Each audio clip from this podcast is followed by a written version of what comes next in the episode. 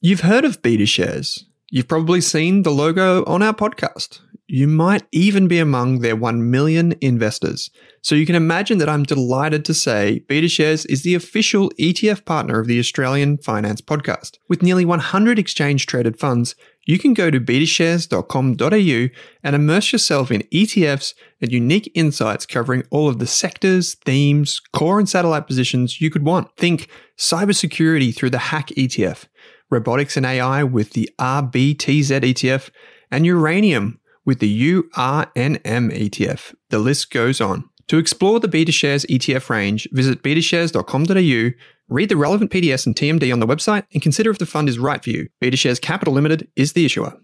Is there a Spotify Wrapped for investing? If you want to invest in shares or ETFs, our friends at Perla are more than one step ahead of the curve.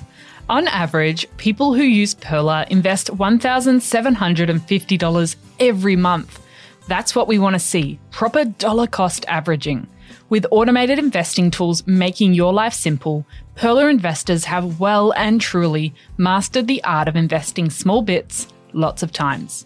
So, if you're ready to start growing your net worth in 2024, follow the link in your Spotify or Apple podcast player right now to discover how you can get started today.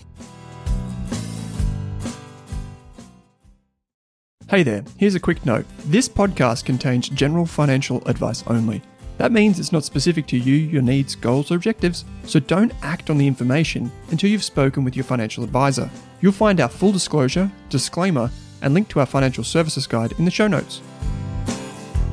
Welcome to this episode of the Australian Finance Podcast, in which we are talking red flags. Kate, it's my pleasure to have you with me. It is good to be back, Owen. Specifically, ASX company red flags or things to look for when you're investing in individual companies or for companies you've already invested in that might raise your eyebrows a little bit and warrant further investigation. Yes, indeed. So these are the things that you probably hear professional investors talk about.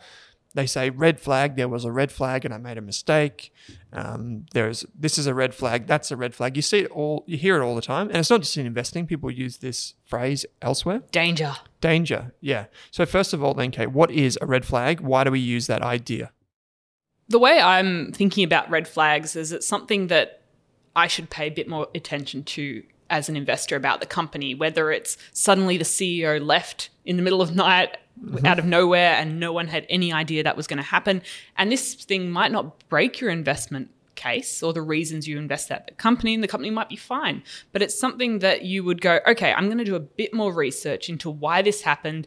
Does this affect my thesis? And should I still invest in this company? Should I sell? What should I do about it? Yep. Okay. So red flags are often interpreted by people to mean or sell now. So a lot of people are like, oh, that's a red flag, I should have sold. And I think we just want to stress that it's maybe not always the case that you find one red flag and then you sell. I think a better system is a traffic light system, like red, orange, green. Green being good, orange being not good but not terrible, and red being like that's not good. And when you invest, it's important to remember that there are many different flags that you'll come across. When we looked at companies for Rask Invest, we would have 42 different checklist items, and each of those different items would then have a score. And then it's only from that score that we then make a decision whether to go through with further research. Now, if one of those was a red flag, we could still proceed because the other 41 might be okay.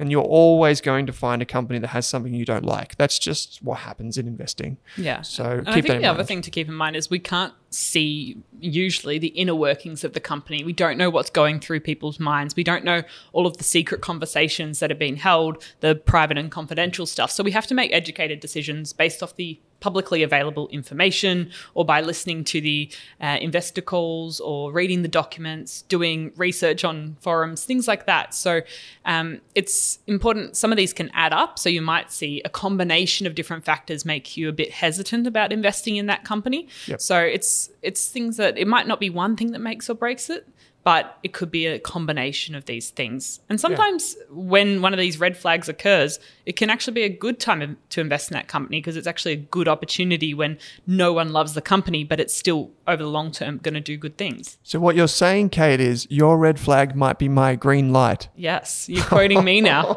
That's one of Kate's famous lines. Please quote her, put it on a T-shirt. Yeah. But we've seen that in many companies. Sometimes when things are going wrong at the company and no one loves it, it actually, if you look at the long-term chart, can be the best time to buy that company. But it can also be the sign of even worse things to come. So it's really hard to know, and it takes a lot of judgment, and even the best investors get it wrong. Yep. But I guess in today's episode, we really want to talk about some of the key things that would raise our eyebrows, maybe that act as red or amber flags to us, that we really want to look into further.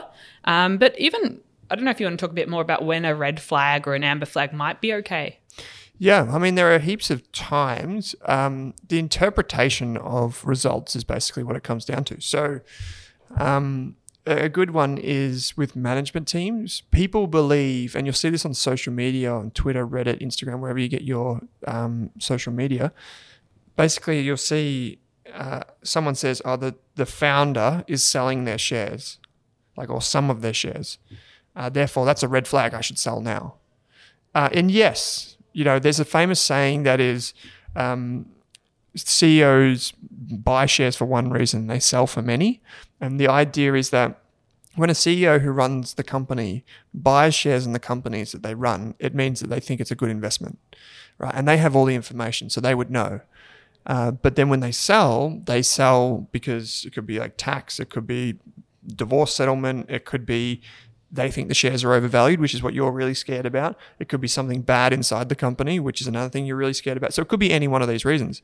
But people interpret that signal as red all the time when it might be amber. So it might be just a chance to pause.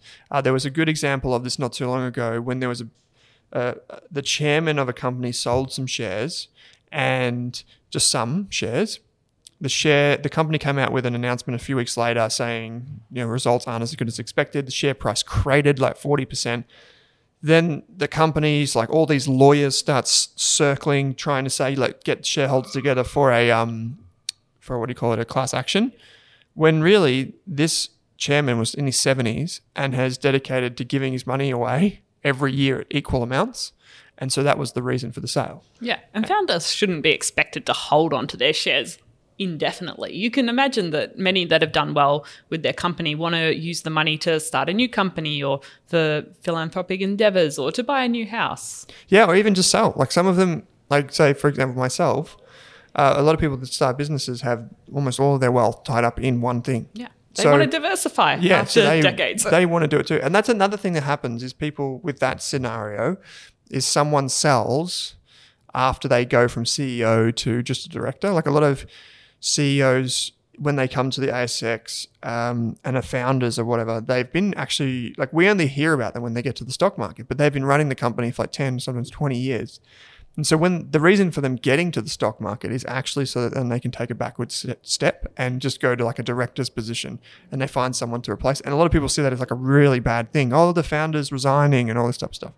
Yeah, it could be, but it also could be time for that person to do that. So yeah. And if you're a new investor and you wanted to learn a little bit more about how red flags, say these big events have either been a good time or a bad time to invest historically, would you maybe choose some companies where big things have happened as sort of a case study to actually see if there's any patterns and learn more because you're new to it, so you haven't seen this in your own companies? There've been a lot of podcasts done over the years about different investment process. So that's what we cover on the Australian Investors Podcast. We cover the investment process of different investors in Australia, and that's really insightful because you get to hear their lessons learned. So they kind of distill that through their lessons. But I mean, through each of the 10 different types of flags, red flags that we're going to outline, I'm hopefully going to bring one example. So if you're interested in that company and that example, go ahead and research it to see what actually happened. And I think actually learning by investigating yourself is the single most important thing you can do when you're an investor. Yeah. So should we jump into the 10 Let's crack on. red/amber/potentially green lights? Yeah, green lights. My green light, your red flag, or yeah. Yeah, I think I got the green light concept from Matthew McConaughey's book, Green Lights. Yeah, his deep voice. Yeah, he's like, green light. Yeah. When an opportunity sort of presented itself, he didn't know at the time when it was actually a great opportunity for him. Look at you weaving that into this. I would highly recommend that audiobook if someone wants a nice, soothing audiobook. His voice. Yeah, it's good. Mm, okay, so the very first red flag is a poor approach to environmental, social, and governance issues. Now, this doesn't have to be seen as a ethical investor point of view, but I think they're a good way to categorize it. So any issues that a company is involved in. So you can kind of use this as a filter per se for looking at some of those different things that pop up. But I think it's, you all see companies in the media that have been caught or made a mistake doing something wrong. They've had a faulty product. Maybe there's been a product recall, and maybe they've had a bad interaction with a client online. And it's how they respond to these situations that interests me more. Like people make mistakes, companies make mistakes. Sometimes they're on purpose. But I think it's more about looking at how the company responds. And sometimes companies just pretend nothing happened, or they try to keep it secret. So sometimes things come out that the company hid something for 10 years, that their pesticide was really causing cancer in a particular county town. So yeah, that's more like of that. Yeah, so that's like an Aaron Brockovich type thing. Those things are pretty rare. So if you come across that, that would be a very, very strong red flag for most investors. But like there are probably more amber shades of ESG flags than there are, or orange flags than there are red flags. But I would say in Australia, you know, example of this recently would have been LendLease, which trades under the ASX. I think its ticker symbol is LLC. And there was an issue, I believe it was in New South Wales, where there was a development site and there were koalas there. And there's this whole issue because Australian Ethical then invested in them. He's invested in LendLease. So, you know, that's an example of where there's like an environmental and social issue that's boiled over. But there are many other things. Like you can see, like, say, the way energy companies have responded to climate change. So like AGL committing to divesting in many decades from now, and many of the other energy companies doing the same. And this is probably, I'd say this type of flag is actually more a personal flag, because as we know, ethical investing kind of boils down to what your tolerance is for certain things. So, yeah, I mean, you would look at that and you would make your own decision. Yeah. Yeah. I just think it's like interesting to see how a company responds to when things come up. Yeah. Yeah. And sometimes many of these companies, we're just talking about boards of directors. Sometimes these companies actually don't know everything that they're involved in. It sounds silly to say, but you know, like bank CEOs. Bank CEOs are often the ones where the, you know, guillotine falls and they're chopped off, and the new CEO comes in because of some grandma in rural WA that got a loan that shouldn't have, and blah blah blah. And sometimes that could be like 10 different layers of management. Obviously, there is somewhat accountability, but you've got to take the context of the issue as well into account, I think. And yeah, sure, the banks have a history of really bad governance, internal governance, and the conflicts of interest. So that's an example of, I guess, an industry that has been very, very slow to respond and very poorly has responded to those things. But many of those banks took years to pay for the remediation that took place. So there's an example of a social and, I guess, a governance issue becoming a financial issue. Number two. All right. The second one is poor treatment of employees, suppliers, and customers. And that kind of connects a little bit to the first one, but I think it's important to expand on that, because I think if a company doesn't treat its employees, its suppliers, its customers well, I don't know if you can really trust them to look after shareholders over the long term. Like, are they going to leave the company in a good place? And whether that's talking to employees at stores and seeing how they're treated, are they actually getting paid properly? Whether it's looking at Glassdoor or Seek and looking at reviews people have left of the company. Sometimes you can see people have posted Google reviews. Now, you always have to take these with a grain of salt, because sometimes it's like one or two disgruntled customers that go and just put one-star reviews everywhere. But I do think it's important to see how they interact with their employees, because especially for big companies where it's like hard to get specific tech employees, that they could leave if they're not treated well. Yeah. And if the company isn't sort of like respecting them and having good policies in place and actually making sure it's a safe and fair workplace. Yeah. And I think you said it really well. And you mentioned like the review websites. These are probably our only insight into those. So the review websites like Glassdoor, Seek, and Indeed, depending on the country where your like company is located, are probably the best source of this. So you can go onto Glassdoor and you can see the ratings of different companies. I should call out that Raymond Jang and myself did an episode on the Australian Investors Podcast called Culture Killers, and we talked about there's like 50 companies or 100 companies in our database that we looked at all of their HR scores, and then we looked at the kind of the standout anomalies. And what we found there was that some companies have really poor HR reviews on websites because their employees just aren't motivated to go and talk about it. Like say Silicon Valley companies like Apple, Microsoft, Facebook, whatever. Those companies have huge amounts of reviews because they're big and because they're trying to attract talent. But if you look at an Australian company like ARB Corp, this is the bull bars business. It's one of Australia's most successful investments over the past 20 years. It has very few reviews and very poor reviews on Google. And so you could be thrown off. You could treat that as a red flag, and then you'd be like, oh, well, that's actually not indicative of the entire company. Another good one is companies like Flight Center, where if you compared Google to Flight Center, you would have totally different expectations. At Google, you have a high-performance environment, sure, just like you do at Flight Center, but you would have beanbags and free fruit and colourful areas. At Flight Center, you've got a small room. You've got, a really intense sales environment. So you end up with two totally different workplaces, and it's horses for courses. So the reviews that you get from Flight Center might not be the same as the reviews you get from Google.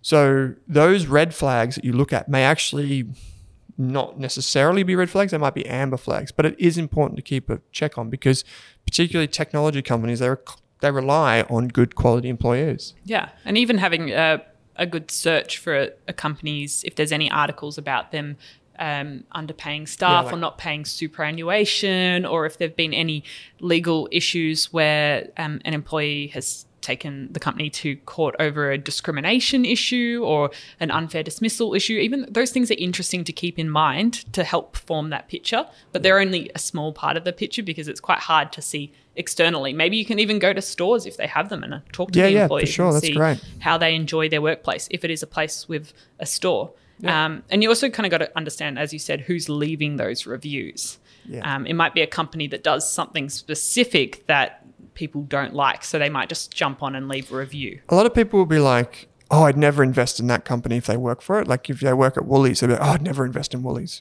because they work at Woolies and they've had a shit time. But that's got nothing to do with the other 30 to 40,000, 50,000, 100,000 employees, whatever, that do enjoy it. So it's important to remember that, to see the forest from the trees. That happens a lot. Like a lot of people are just a small cog in a very big wheel in their organization, and they think that their experience is indicative of the entire experience. And as analysts and as investors, our job is to look at the entire business to identify if certain people are material, which is actually the next one that we're talking about, and then to determine, okay, well, what's the appropriate culture for that business? So if I saw, for example, a few negative reviews on Woolworths, I wouldn't be as worried. But if I saw a few negative reviews on a company that only had 30 employees, then I would start to get worried. So, and that may be, in fact, a red flag. Mm. And it's also interesting, like a global investment bank with 200,000 employees, the culture is going to look very different all over the world in different offices and how that shapes. Yeah. So it's, just one piece of the picture, but something important to have on your checklist, I think. Yes. Now, the next one, which probably would bring my attention a lot more, is that many key personnel, whether that's chairperson of the board, directors of the board, the CEO, the CMO, the COO, all of those C-suite executive roles, leaving within a short period or without any notice. Yep. This happens a lot. So I think you're going to use the example of Amazon. Yes. Yeah. So when Jeff Bezos stepped down as CEO and just did he step onto the board? Yes. Yes. Yeah. They gave months and months of notice to shareholders that this was going to be happening and that there was a clear process in place and that they'd be looking for the next CEO. I think they hired internally. I can't remember. That fact, but yeah, that's all right. But that's the ideal outcome. Yeah. You want that to be the outcome where someone who has been integral to a business for such a long time gives plenty of notice. Whereas a recent example, a very recent example, was a company in Australia called EML Payments, which trades under the ticker symbol EML. The CEO, Tom Cregan, who I've interviewed before, Tom stepped down from the board and from his CEO role. He retired entirely with 1 day's notice by the sounds of it. And the company gave the worst announcement I've ever seen. They basically said, Tom has stepped down. They didn't even give him a quote. Normally they give him a quote. Like he'd been with the company for 12 years and had overseen its growth in that time, and they didn't give him a quote. It was only like a couple of days later he made a post on LinkedIn, which then he made private, that it seemed to suggest that it was all like personal reasons, but no one had any idea. So it was just like shock and awe. The shares got sold down, and that company's been littered with issues from compliance issues recently. So it was a really tough one. And then there's another one, which was speaking of like key man risk or key person risk. I was in Magellan. Co-founder Hamish Douglas, he'd been the CEO the chief investment officer for a very, very long time, basically run the business. And he was also the face of the business. He was the face really. Of the business, He's who all the investors knew about. Yeah, and that's the way it seemed to me. He liked it for that period. And in that time, he went through some issues where the company was underperforming, and the tabloid media, like the AFR and that, got really tabloidy and focused on him as a person and started kind of like almost attacking him. And then as his firm began to underperform, it got worse. And then he decided to step back. Then customers started pulling their money from Magellan, because Magellan invests money for other businesses and individuals. And then it just got worse and worse and worse. And so he was a key person that left. And then since then, there's been a couple of other people leave, but then a couple of people come back, and he's come back. Yeah. So in a different capacity. Yeah. So I think when you see these types of things, one person leaving is probably not a big deal, but when multiple people leave, it's a big deal. Like we've seen at Pinterest recently, Pinterest being the social media and image platform, heaps and heaps and heaps of their key people have left. So that's like a bit of a concern. Yeah, when you're losing so much of your key knowledge and your talent at once. Yeah, and I think it comes down to like what notice, is there a succession period? If there's a key person, are they going to take any important accounts or clients with them, or would the accounts or clients leave if they weren't there? Because that does happen sometimes. The only reason you invest in this particular fund is because you like that portfolio manager. And if they're not there, well, you'll go somewhere else. Yeah. And some clients do follow that portfolio manager around. Like you might go to a different hairdresser because your hairdresser has moved to a different salon. People do that in finance as well. Yeah, they do it. And it happens with companies. It happens everywhere. So the Magellan example was really sensitive because, you said you trust the person that's investing your money. You trust their views. You see them on the television. Whereas if it's, say, Jeff Bezos at Amazon with millions of employees, it's not as big of a deal nowadays because he's created a business that runs itself. So, yeah. The next one is lack of insider ownership. And this is something that I always look for. In fact, I have to have it when I invest. Yes. There's a reason for it. So, looking at whether the board, especially the chairperson, the CEO, and some of the key management actually have skin in the game and are invested in the company, or are they just there for the paycheck? Yep. So this is pretty straightforward. If the person that runs your business or the directors that oversee the person who runs the business own shares, they're more vested in its outcome. So if it's a good company, they are going to benefit. So you want to look in the annual report where it's got the directors report, and there's a remuneration and it has director interests, aka shareholding. Then in the United States, there's a thing called a proxy report, which is a separate document to the annual report. And then in Australia, we've done our ASX announcements podcast where we just went through the top 10, and one of those was a change of directors' interest notice. So in Australia, if a director including a CEO, owns shares of a company and they decide to sell, they have to notify the stock market that's happened within a couple of days, I believe. So if that happens, you will see how many shares they still hold before and after, you know, they do that whole thing.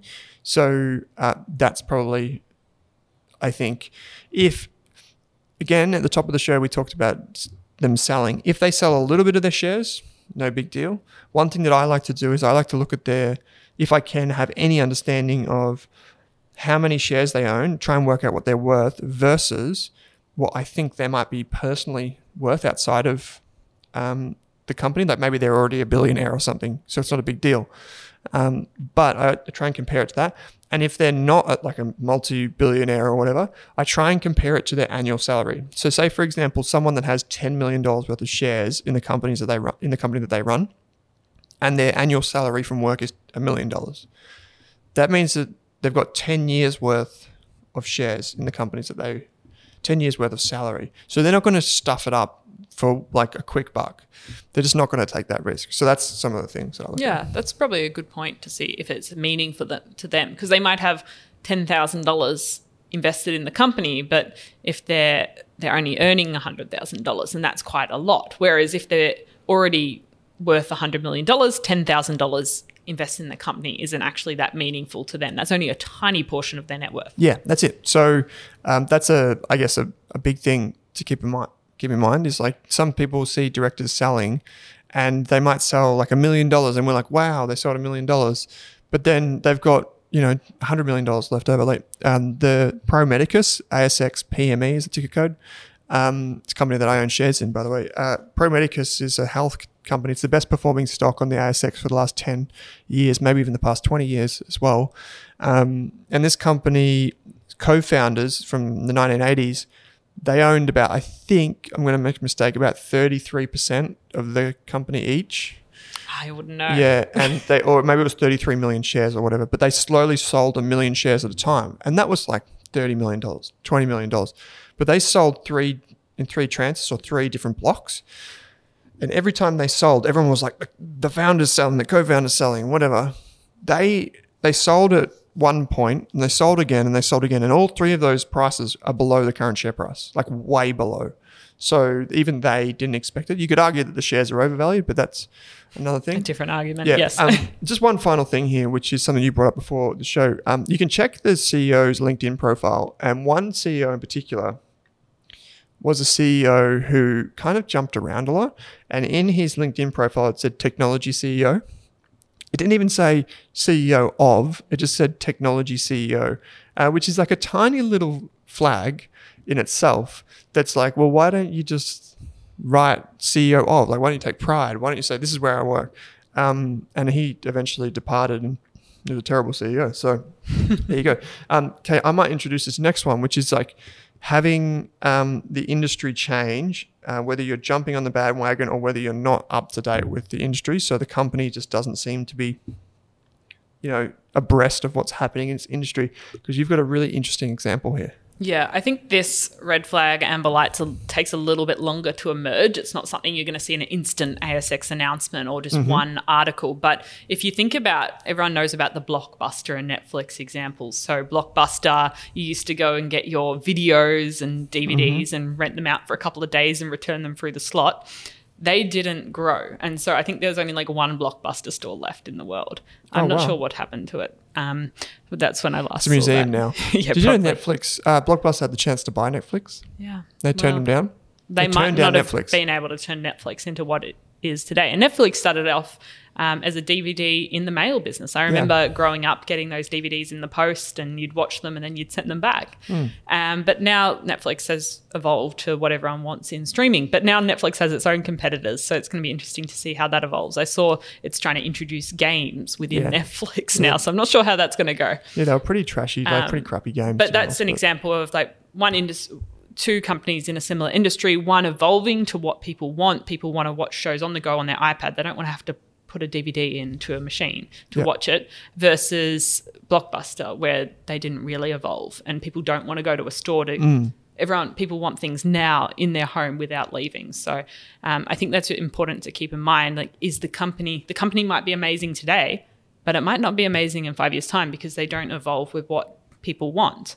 And I think there's always that example when they say they look at the top 10 companies in the US on the stock exchange 50 years ago versus what that looks like today. And it's a very different list. Mm. Yeah, it is. A different example would be Tesla buying Bitcoin. Tesla bought Bitcoin when it was very topical. And I think they ended up making money, but they just sold all their Bitcoin. So, yeah, I mean, maybe it's like to do with accounting. Maybe it's to do with regulation. They were accepting payment in Bitcoin for a while. It could still be, I don't know. But yeah, I mean, that's an example of a company jumping on the bandwagon, so to speak. Like, oh, Bitcoin's going to be the world's currency or whatever. And maybe, yeah. But be mindful, like, is the company actually thinking through its strategy, or is it just jumping onto whatever's hot at the time? Because it's easy to lose focus and not actually put the time in for research and development if you're just jumping onto whatever the newest thing is. True. I think there was another example, example, which I thought was interesting. There was an example in the US. I remember talking about it many years ago at work, but there was a company called Long Island Iced Tea in the US. Mm-hmm. And then they changed their name in 2017 to Long Blockchain Corp. And originally they sold iced tea, and then suddenly they're like, oh, we're going to do all these things. But there was actually in July of last year, actually, there was some insider trading charges announced against three of their large investors who actually had notice of the name change beforehand. Because what happened on the day this name change happened and they announced they're going in this new direction, because 2017, like, blockchain was, whoa. Yeah, well. And the price went up. These investors sort of insider traded based off that information and sold the stock after it gained as much as 380%. So, and the company, heck. I looked at the website and social media, looks like nothing's happened for quite a few years. So I'm not sure if it still exists, but definitely not the same as it was. But I don't think they really ended up doing what they said they were going to do. Well, that's a red flag, and it sounds like a dog of a company anyway. So that's, yeah, fair enough. So a red flag is like a company jumping on the bandwagon. Yeah. Yeah. Makes sense. Not jumping on a bandwagon. Not evolving at all. Not being aware. Yeah. And being aware of an actual threat. And that one takes longer to emerge. And that's why I think you really need to, if you're investing in individual companies, you need to understand the company, where it sits in its wider industry, who the customers are, and even what their future needs are. You kind of got to be a little bit of a futurist in, like, researching how that industry is evolving and what that company might look like in 10 years. Yeah. Like, if you own Woolworths, like, what's going on with Aldi? You know, on Costco. Yeah, but even is the, like, if Woolworths hadn't started offering online delivery and they hadn't started creating an app and they hadn't created online portals, you might be very worried, because customers want delivery, they want click and collect, they want all sorts of things. And if Woolworths had done none of that, which they've done pretty well, I've used their online delivery and it worked fairly well, you'd be worried. That would be a warning sign. Yeah, for sure it would be. All right. The next one is a fun one. Favorite. I think a little bit more of a complicated one, but if a company has legal and compliance issues, maybe ASX investigating, they've got a current court case in progress. Many companies have legal issues at one time or another. Some of the big companies in the US probably have, I'd say Apple would have, like, dozens of court cases on the Google go at any one time. Facebook. For all different reasons. And it could be whether it's an employee bring an unfair dismissal case, or it's a patent issue where one company's saying the other stole its patent, or that they came up with the idea first, or it could be an issue where there was a product failure and someone got seriously injured, the car crashed. There's lots of different issues, and this one is probably one that takes a little bit more research and can be harder to understand the full picture. Yeah, this one, as I was saying to you off air before, this one is mostly for the absolute dogs, the companies that if you get ASX notifications and if you get ASX issues saying, like, the ASX questioning your company, typically it's because you're invested in a company that's really dodgy. So there have been examples of this happening before, like where a company in Australia, you can look this up, called iSignThis, trades under the ticker symbol ISX. That's still trading? I don't think it's trading. It hasn't been trading for, I think, a couple of years now. But that was, I believe this was a company that did, like, payments and digital kind of, like, payments, I'm pretty sure what it was.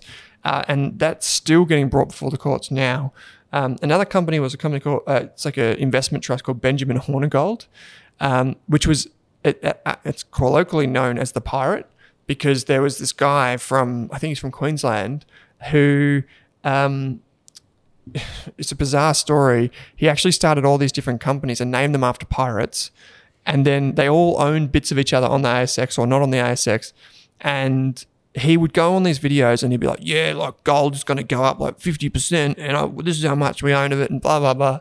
Anyway, turns out the thing went nowhere and all the shareholders revolted. There was a full-on like legal battle. And people ended up stuck in some of these funds for like a year or two while it's suspended. There's a more complicated example and something that you can't really ever know, which is Nuix.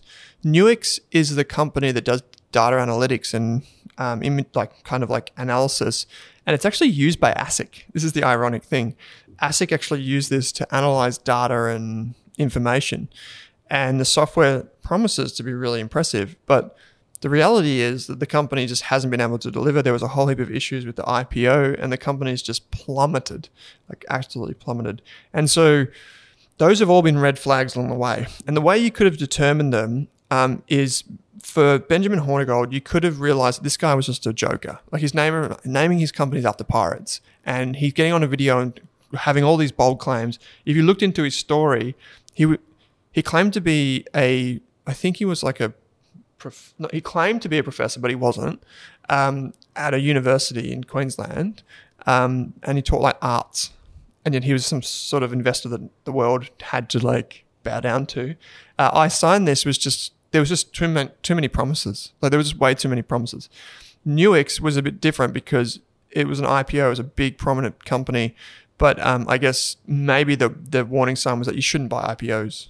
Like IPOs, particularly when the market's doing really well, are pretty dodgy at the best of the times. Like when you're an investor, you got to remember that whenever you buy shares, on every other side of the trade, there's someone selling.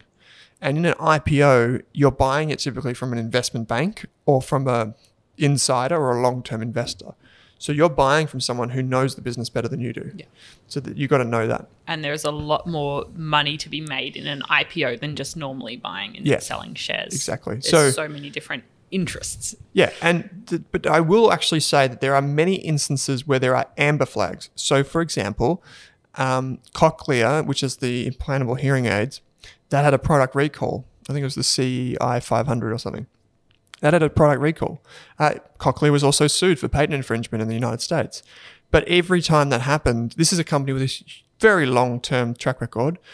It was able to withstand that because it had cash in the bank, or it did a capital raising, or it had, a good brand or whatever. But some companies can't. Apple gets sued. I can't count the amount of times that Alphabet, aka Google, has been sued for data rights or unfair, antitrust. Like it's always happening. So in some instances, it's not always red flags. It's just when you get down to the bottom of the ASX where it's like really dodgy. Yeah, I'd say legal issues would be even more important if you're looking at really small micro caps. Yeah, because they companies. Can't survive. Large companies like Apple, they've got, as you said, lots of money in the bank. They've got big teams of lawyers. They're getting this on a daily basis. They win some, they lose some. And they've got a big diversification. They've got a big moat. So there's a lot of other things going on. Whereas they can a small company that only has one product, if that got something happened to that, if that got recalled or if that got their patent. If you look at, say, Nearmap in Australia, it's been sued by, I think it was Eagle View in the US for infringement of something. And speculation, allegedly, it is that Nearmap kept going even though it knew. And so that's been fined. And you can look at the share price and see what impact that's had. And that was a business that was successful in Australia, but it wasn't huge by global standards. And that's really knocked it around. So, yeah. Yeah. And something that if you do some research, you might start uncovering these things. Yeah. A lot of this is in the public domain if there is a court case underway. So you can find these information, but it can be hard to interpret and see what that all means. But a lot of people get spooked out of, say, Google having... there's the big thing in the world at the moment is like what happens with data and privacy. And the other big thing is like, are Apple, Microsoft, Google and Facebook too dominant? And the regulation will come in. And what that scares a lot of people. people see that as a red flag. I see that more as like an amber flag, more of a distraction for a company, because even if they break up the company, you'll just own different parts of different companies, or like parts of different companies. So you won't have one big company called Apple or Google. You'll have Google Search, and then you'll have Google Workspace, and you'll own all those different parts. I feel like that would be really annoying if they split up Google into like 10, 20 different pieces. Yeah, but that could happen. Yeah. So that's the fear anyway. All right. Next one is probably a fun one, stock or company promotion. And we see that sometimes, especially in the smaller companies in the ASX, when the CEO is spending a lot of their time talking to media and posting on Twitter or forums about how wonderful the company is, all the things in the works, and really trying to get more people buying that stock and pushing the price up. Yeah. I mean, this is a red flag. It's not always as obvious as it would seem. So sometimes it's not even just like the CEOs or management teams. It can be like randos. And what happens, particularly in the ASX and the smaller companies, the companies do what they call IR, investor relations, and PR, which is public relations, and they spend a lot of money on that, and that will be evident further down the conversation. But they spend a lot of money on that to push their stock price up, so their value of their company is worth more, they get bigger bonuses and whatever. A lot of CEOs in smaller companies are incentivized by the financial performance, so like revenue, sales, profit, whatever. But they're also incentivized by the increase of the share price. And so that's obvious. They'll just try and push it up as much as they can. They'll say whatever they can. But some companies, and I'll give one example of a company called BrainChip in Australia, which is this company that promises to have, fantastic technology, Akida neuromorphic chip processor, like wonderful stuff, like computing at the edge. It sounds fantastic, right?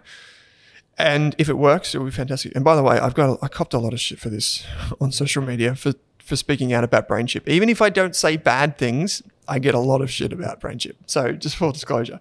But one thing that I've noticed is that there are the only kind of videos that I can find are very promotional. So they're done by like YouTubers or media outlets that aren't actually media outlets. Like people think they are, but they're actually paid for media outlets.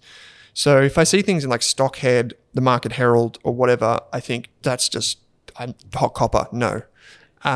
Because I can't trust the information. And I've seen some videos on this company that seem like really promising, like this is going to change the world and all this sort of stuff.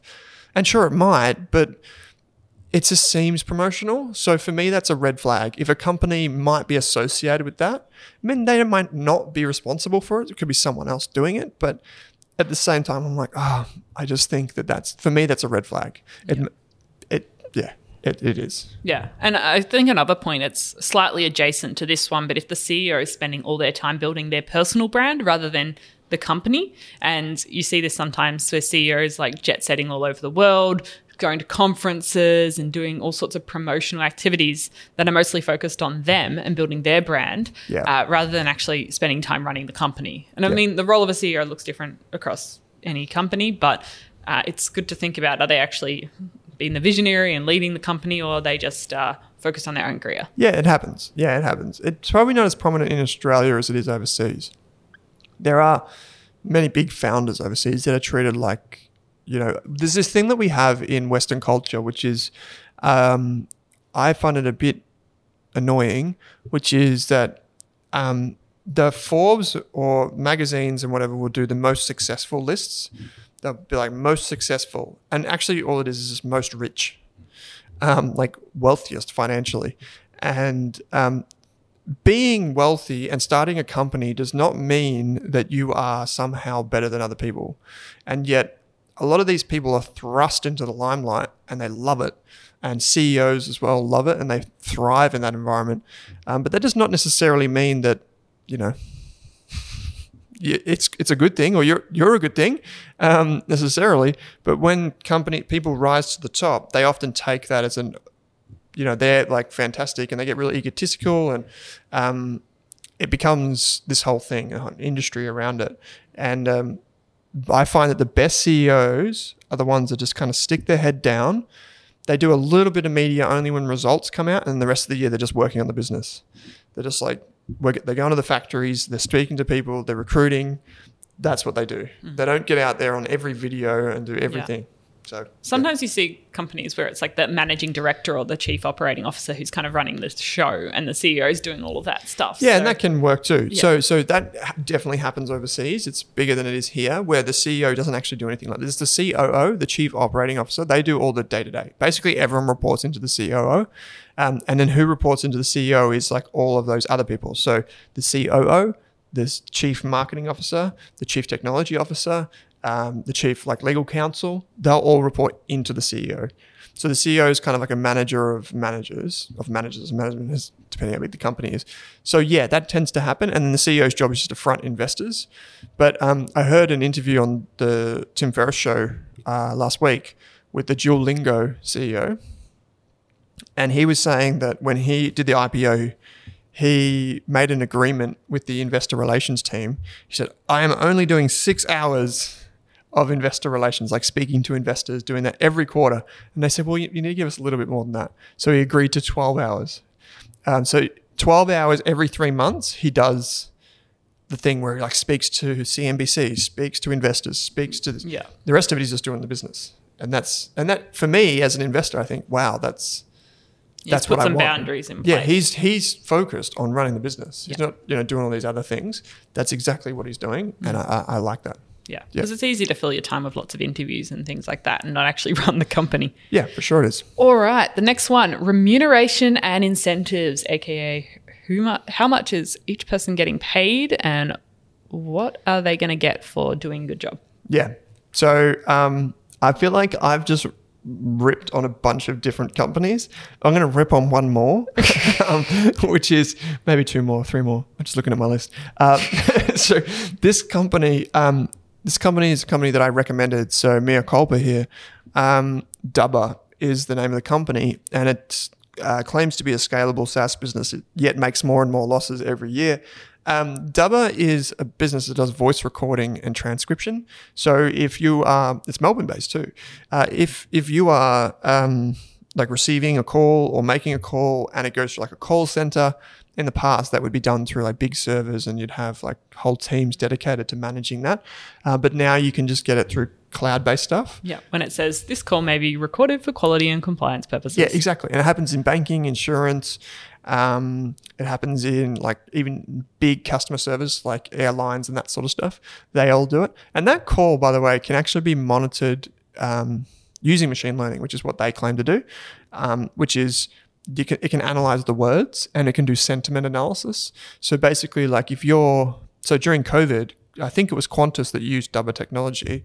They were able to see that the morale of staff had fallen because everyone was getting cancelled flights, angry customers, and so they could see that staff morale was falling. So that voice recording wasn't actually tracking. So it was picking up the tone and the words they use, was it? Yeah, and it wasn't actually tracking what had happened to the customer's experience necessarily. It was looking at the staff and thinking, oh, geez, our staff need a pick-me-up. We need to do something for our staff. And so that's how it can be used. Anyway, this company has the most skewed incentives I've seen.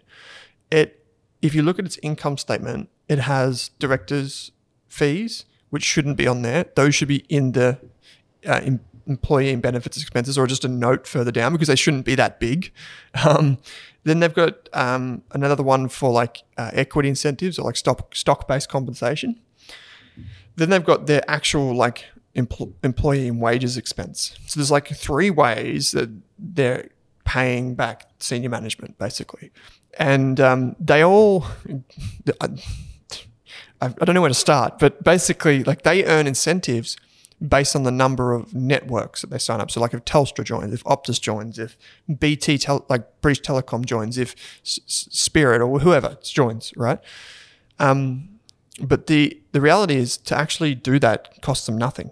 So it costs Telstra nothing. It costs, yet for Dubber, that's what they're incentivized on. And it doesn't actually make them, so it doesn't make them money, but that's what their incentive is. So they're just going to keep doing that, even if they don't get anyone, even if it doesn't make any money, they'll just keep doing that. And so I have, like Yeah, I mean, I've written about this. You've got a lot of internal feelings about it. Yes, I've got a lot of feelings. But the moral of this story is, for red flags, what we want is we want companies to have management teams with shares that they own, and then we want them to have long-term incentives. So things like where they earn bonuses over, say, 2, 3, 4, or 5 years. The best example in the world that I've come across is Mercado Libre, which is a American-listed company. It's the Amazon of South America. MELI is the ticker symbol. Check that out. Mm. Yeah, awesome. Now, second last one, which I'm sure you'll have some thoughts on because I don't have that many, is selective reporting of key metrics on annual reports and financials and things like that, which is something that listeners can find quite easily. Yeah, so in the United States, we use something called GAAP accounting, which is US GAAP. So it's US and then GAAP. It's generally accepted accounting principles. And then in Australia, we follow the international standard, the International Financial Reporting Standards, or IFRS. So those are the two different reporting standards around the world. IFRS for Australia, GAAP for US. And so basically that sets the rules of what companies can and can't say in their reports. But that only really applies for the audited financial statements. If you go into the investor presentation in Australia, there can be all types of weird and wonderful things, like normalized underlying EBITDA, which is like normalized underlying earnings before interest, taxes, depreciation, and amortization. Can it get any more complicated? Could it get any? It can. I'm about to get more complicated. Whereas in the US, I think the rule is if you present one financial metric, you have to present the equivalent GAAP accounting measure. So there's a bit more stringent. It's a bit more stringent there. And so the basic idea is that some of these companies use all types of weirdness, and you will come across this wherever you invest. But the key thing is to look at how they define those weird things. There was one, I think, from WiseTech, which is an Australian technology company that does logistics software. This company had this metric which they said refer to the glossary. Then you go to the glossary and it says refer to this other page, which didn't actually exist. So, I mean, this can happen. And this happens all the time. But an example of this done well in Australia is a company called PushPay. It's a Kiwi company that's listed here in Australia, and it does church donation software. It's a company that we recommended for a long time. I don't own it anymore. And it quotes EBITDAFI. So, EBITDA... Charlie Munger calls EBITDA bullshit because it's not actually an accounting standard thing, but all the companies use it. EBITDA, you've probably seen it in our articles or wherever. And they actually added two more letters on the end, F and I. And for PushPay... They just made their own acronym up. Yeah, they did, yeah. And it actually made sense, though, for this company because when they went into the definitions, you could see that it was before like foreign exchange, which foreign exchange... It probably shouldn't be included because companies could include it on a good year or exclude it on a bad year. Yeah. And there's a company in Australia called Treasury Wines, which owns Penfold Estates and Wolf Blass and many other wines. If you drink that, have me over because I can't afford it. But Treasury Wines uses this thing called Sagara, S-G-A-R-A, Sagara. And that basically that stands for the self-generating and appreciating assets. So they exclude things asset. like a vineyard. A vine gets more valuable when it's growing to a certain vintage, and then it becomes like after a long time. So then they have to get a vintage, like a wine valuer in. They'll get a valuer in to do it. Value the vine. So that you want to exclude that and just focus on the cash profit and whatever. So that makes sense. The big banks, by the way, you use cash profit. Anyway, I've rambled on for too long, but the idea is that if you are in doubt in any way, refer to the definitions and make sure, get 1 year's statements and make sure they're comparable to the last year's statements because they will change definitions. And the other thing is, if in doubt, go straight to the cash flow statement, look at cash receipts and cash from operating activities. Those are your things that you have to go to. Yeah. The audited financial statements are what you need. Yeah. And we're also talking off air as well about chart crimes when companies will compare two different data sets together, but they'll change the axes or they'll compare and they'll make the 25% look a lot bigger than the 50%. And they'll compare weird sets of data that make them look good, but aren't actually giving you a true indication unless you look at the really fine print of what's going on. Yeah, we had a fantastic listener wrote into us when I'd giggled about Vanguard's pie charts, and he wrote in and said, here's all the reasons that you don't use pie charts, which is fantastic. I loved it. But companies are the worst. If you want chart crimes, like look at any company. But also investors do this too. Like investors will be like, look at the S&P 500 versus the price of KFC burgers. And they'll be like, it matches, therefore it works. This type of stuff happens all the time in finance, but a lot of those things I was taught when I studied physics, the first thing you do when you ever come across a chart is look at the axes. And if you do that, then you know. Yeah. And look at the time frame, look at the data source, all those sort of things. For sure. Absolutely. Like we were just looking at a few share charts the other day, and if you look at the one day, it might look amazing, and then suddenly you look at all time and it paints a very different picture. So I think it's really important that if your app defaults to 1 day, 5 day, 1 year, that you really zoom out, and you do that when you're looking at super fund or anything like that. Yeah, well, we always talk about being long-term investors, yet almost every brokerage account except for one that I know of, which is Perla, all of the brokerage accounts default to intraday, which is like daily pricing. Yeah, because sometimes for these individual companies, if you look at the long-term chart, it does not paint a pretty picture. Yeah, so you want to look at the long-term chart if you're a long-term investor. Yeah. So that makes sense. Yep, All right. Last one. Final one is track record of broken promises and dreams. Yeah, so companies will always try and reassure you when times are dark that, hey, things are going to get better in 2 years. We're going to have profit. Well, go back and check it. The easiest way is just to keep notes on the companies that you own. Like download their statements, take screenshots. This is a good time to keep receipts. Even just like write down a paragraph or bookmark an article that you read of a company's results this year and then see how it goes. Go back to it. Did they actually live up to what they said? Sometimes they'll try and make that statement or the information disappear. Yeah, and they will. Yeah, so that's where it comes back to the definitions that we just talked about. So they'll start saying, well, yeah, things are bad right with our profits right now. Yes, we're making losses. But if you look at our cash balance, it's looking good because they've just like gone to the bank or whatever. Our cash balance is looking good. And then next year they're like, yeah, look, our profits are getting – our losses are getting better. And then they've – move the cash thing out. Now they're like, well, they have a lot more money now because they sold part of their business. Yeah. So suddenly they've lost part of it, but hey, we've got more money. Or same with like acquisitions. They're like, oh, we've added 10,000 new clients this year, but they didn't actually add anything in the core business. It was from this acquisition that they paid for. And so that happens a lot. We see, companies, they come out and they say, we're going to make this much profit. I always give companies a bit of grace here because I'm like, I know how hard it is to be like investors want certainty in the stock market. If you say you're going to make $100 million of revenue and you get 99.9, you're done. You're the worst ever. And the stock market's going to sell off. Yeah. When if you run a business, you know how basically impossible it is. To meet your goal exactly. Yeah. So you know that. And so if you're a long-term investor, like if you own a share for 3 or 5 or 10 years, there are going to be periods in that time where your shares are down 20, 30, 40, 50%. There are going to be periods where your company does not meet its guidance and its financial forecast. It just doesn't. But it's about, okay, it didn't make it. What did they say? What's the explanation? And did they meet most of them over time? Did they still deliver in other ways? Yeah. And that's the key thing. And looking at it in context, like the goals that businesses set it themselves in January 2020, when they reported in July 2020, that was very different. Yeah. There was like a tale of two halves, if you like. You could not have envisioned it. And companies can't envision everything that's going to happen. Yeah. A company, what tends to happen is a company does make promises, and the share price goes back up because, things are looking good. And then they do a capital raising. So companies aren't silly. They know if they do a capital raising, which is where they sell more of their shares to get funds in to keep their business alive, they want to do that at a higher share price so then they get a better deal. And the companies will make promises, and then do the capital raising. Then the shares fall.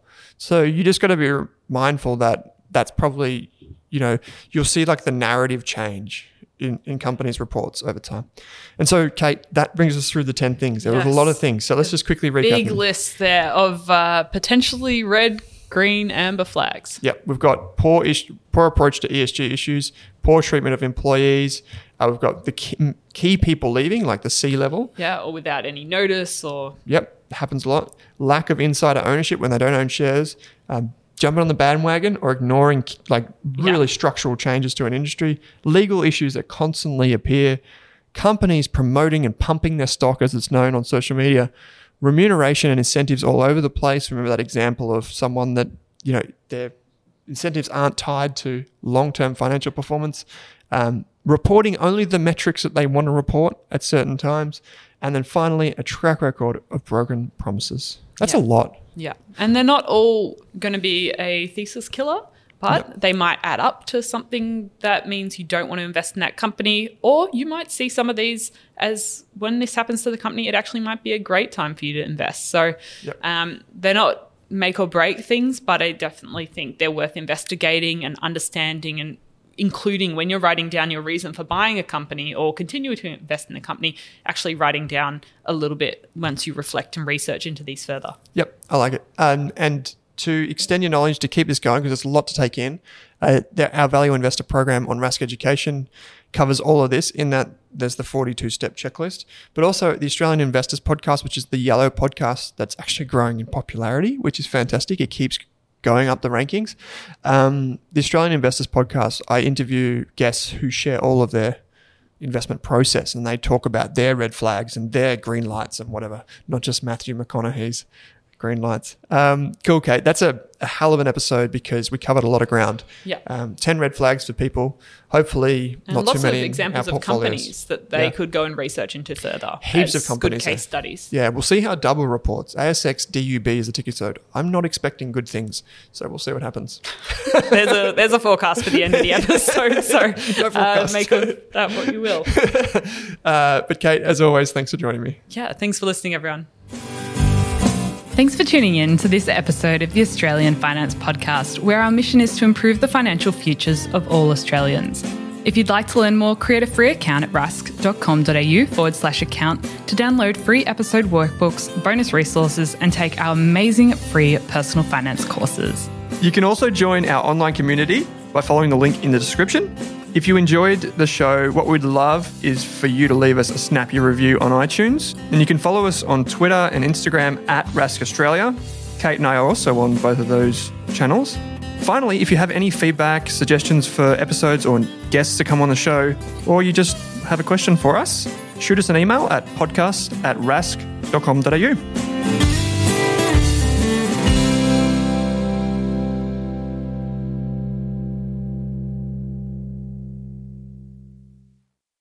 Are you thinking about starting your wealth-creating journey but not sure where to put your hard-earned dollars? InvestSmart can help. InvestSmart offers a free quiz that makes it easy to find the right InvestSmart ETF portfolio to help you reach your goals.